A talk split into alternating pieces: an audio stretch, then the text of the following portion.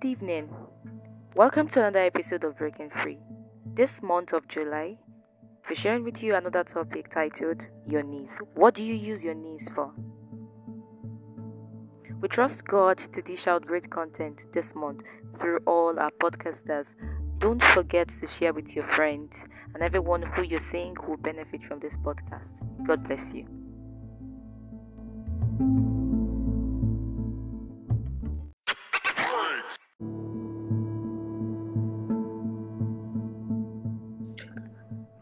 Good evening, everyone.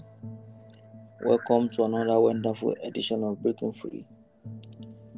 We hope it has been a fruitful one so far. My name is Tolulope. As we all know it in here, T, as we all know it in here. With me is always Emmy. Good evening, Emmy. How are you today? Good evening, T. I'm very well, thank you. Good evening, everyone out there. Thank you for having us today again. Thank you very much, Emmy. Um, Mr. Shegun and Mr. Victor are not with us today, but hopefully they will join us the course of this um, podcast. So, our topic for the month remains your knees, and today we'll be discussing the subtopic great, taking a Bible reference from First King, um, chapter eight, verses fifty-four. Now, I'll be anchoring this topic today. We'll be discussing what your needs has to do with greatness. But before we proceed, let us welcome a special guest in our midst. Heavenly Father, we come to you at this hour, asking that you help us, that you give us guidance regarding the matters in hand we give, that you give us the power to discern, to give clarity to our listeners. We pray for the power of for the spirit of joy and enthusiasm. Give us the desire to excel in every way we work. Help us to encourage our audience in excellence. For this we pray for in Jesus' mighty name. We have prayed. Amen. Amen. So when we talk about great, what do we mean? I believe quite, uh, I believe almost every one of us will understand what greatness means. When you are great, it means that you are walking above the norm. You are doing, you are doing exploits. You are doing what is not considered ordinary an individual. So when we refer to an individual as great, we are talking about an important, a very important individual or a distinguished person. Someone, like I said earlier, who has gone above what is considered the above average or the norm of the society. Now, taking a cue from our text, and I'll read. And it was so. When Solomon has made an end of praying all these, all these prayers as supplication unto the Lord, he arose from before the altar of the Lord, from kneeling on his knees with his hands spread above heaven. Now, if you remember very well, some weeks ago we discussed about kneeling being an heart of humility. We discussed that kneeling means you are um, in sovereignty someone you are you are reverencing someone. Now from this text you can see that solomon was praying and interceding for his people before the golden altar which he had built. You know this altar was um was made for certain burnt offering in which to offer to the lord. And you know um when when talking about going on his knees in the scripture that was the posture he took when he was praying which means that he was kneeling in reverence. And we all know the way we, we all know the story of solomon. We all know what eventually happened to solomon. I'm sure that i'm very certain that if most christians want to talk about greatness when we talk about wealth and how god really blessed someone we speak about solomon. So it was that act of reverence and humility that he did that eventually made him what he is today. You know, it made him a subject of reverence when we talk about greatness in the world in general. What does that teach us? That that naturally teaches to us that if you revere someone, if you respect someone, if you humble yourself before someone, like I've said before, it, it's it's a platform. You know, I've seen I've seen uh, um, instances where it, it's just like saying that you respect someone. You know, you you humble yourself for someone, and uh, there's a lot that comes to that. There are so many times where just your little respect, your, your little out of reverence can change the person's position towards you as a human being. Uh, Emmy, I don't know if you have to, uh, if you have anything to say regarding um, uh, greatness when it comes to kneeling.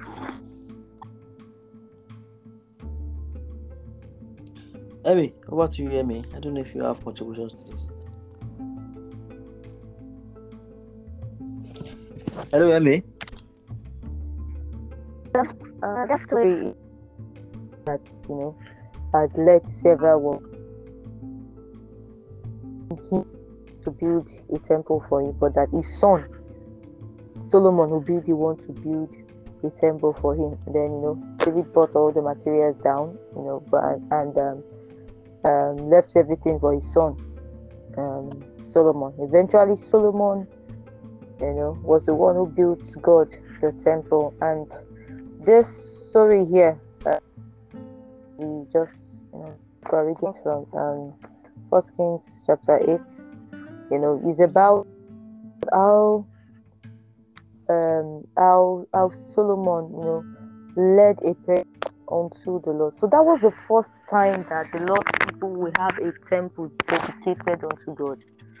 So in those days, you know, wherever the Israelites were traveling to, they would always build a temple, uh, build um an altar unto God.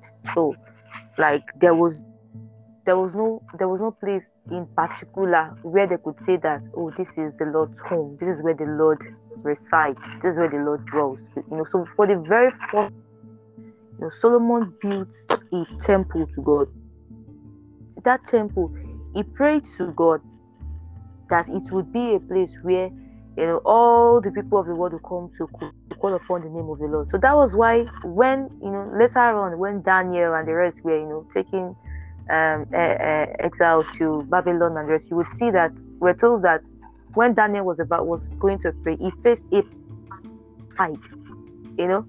So it was not it was not a time when people could, could just pray at uh, at just uh, anywhere, you know. So people after that period of Solomon would pray facing a particular side. So that side was that was the the of the temple that Solomon built. You know, so so it, it meant that wherever uh, they were, they would always face that side to say that oh, this is where the temple of God is. This is where God is.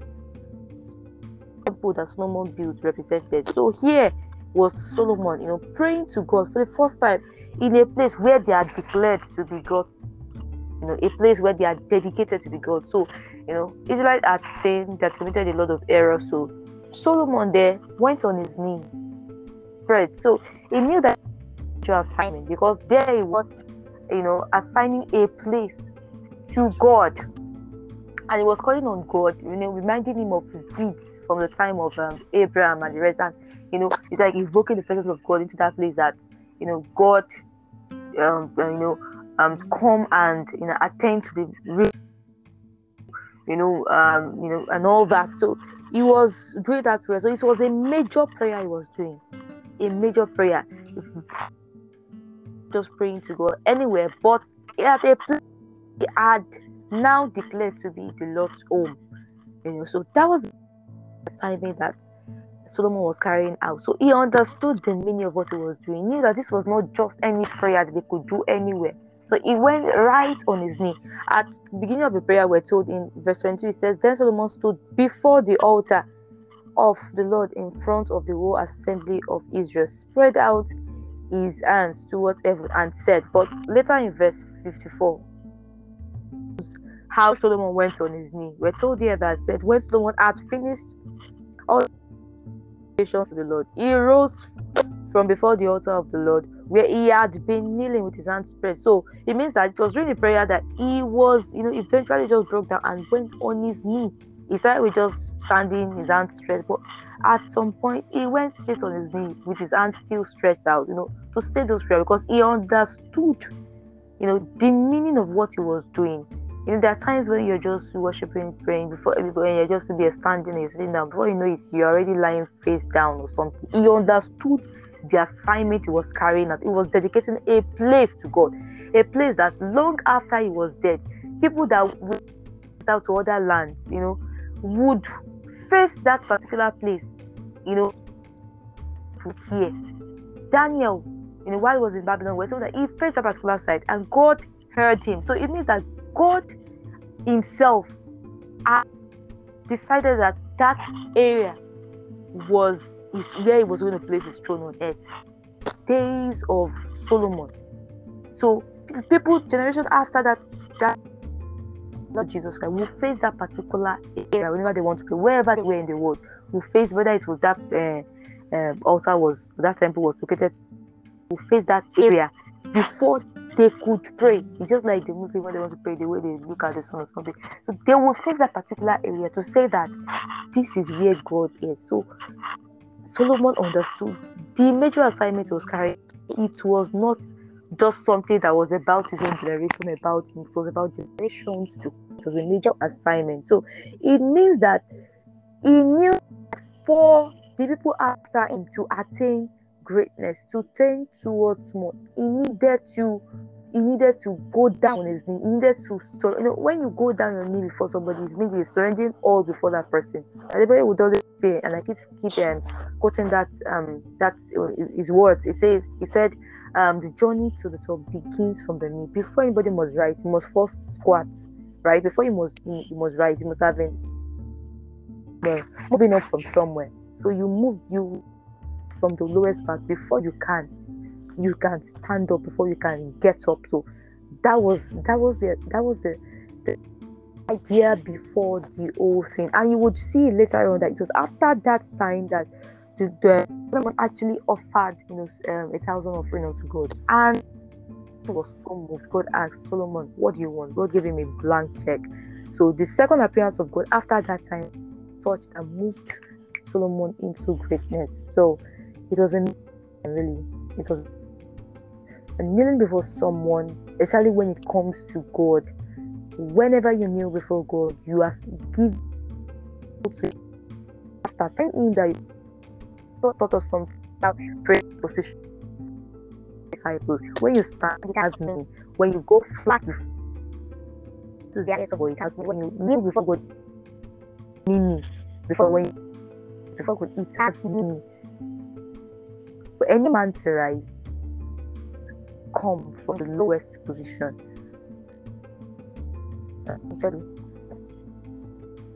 Thank you very much, Emmy. I think you have um, literally said it all. Like, we said, like I said earlier, kneeling um, definitely uh, definitely means an act of sovereignty and humility. And if you're kneeling before God, who is your maker, I don't think you, I don't think um, there's any way, there's any word that could really, really um, ascertain that particular position than what we've been saying all through. I think at, at, the end of the day, it, it, it, goes to show that even guys who have been there in the days of the old understood that, understood the power of kneeling before God, you know, giving ourselves in all humility before the one who had made us. So I think what I what we've learned, what, I've learned personally here is that um, at the end of the day, you need to show your wholeness before God. You need to show exactly what you need to understand the fact that He is the one who had made you, and if He doesn't, uh, if He decides to take you off, there's nothing you can do. So why don't you humble yourself before this person who understood what it is to create you, who actually made you from, who formed you in His own way, uh, and has and has genuine good plans for you. So, uh, uh, Emmy, I don't know if you have anything to add in the final note just say that it's it's, it's I think to inculcate before God, your maker, times at times I lie down.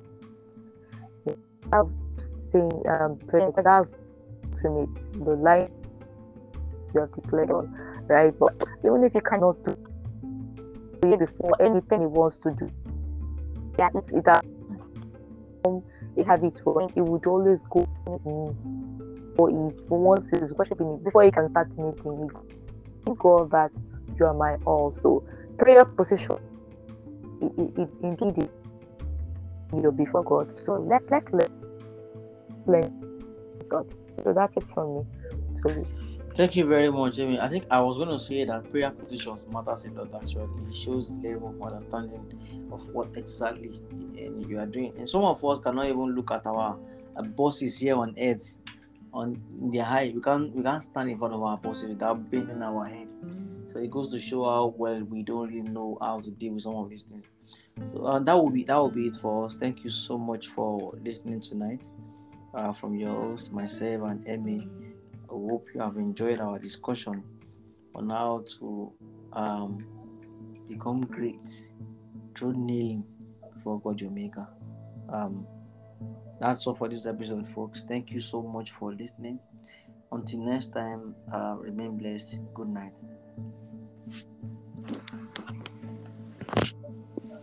Good night.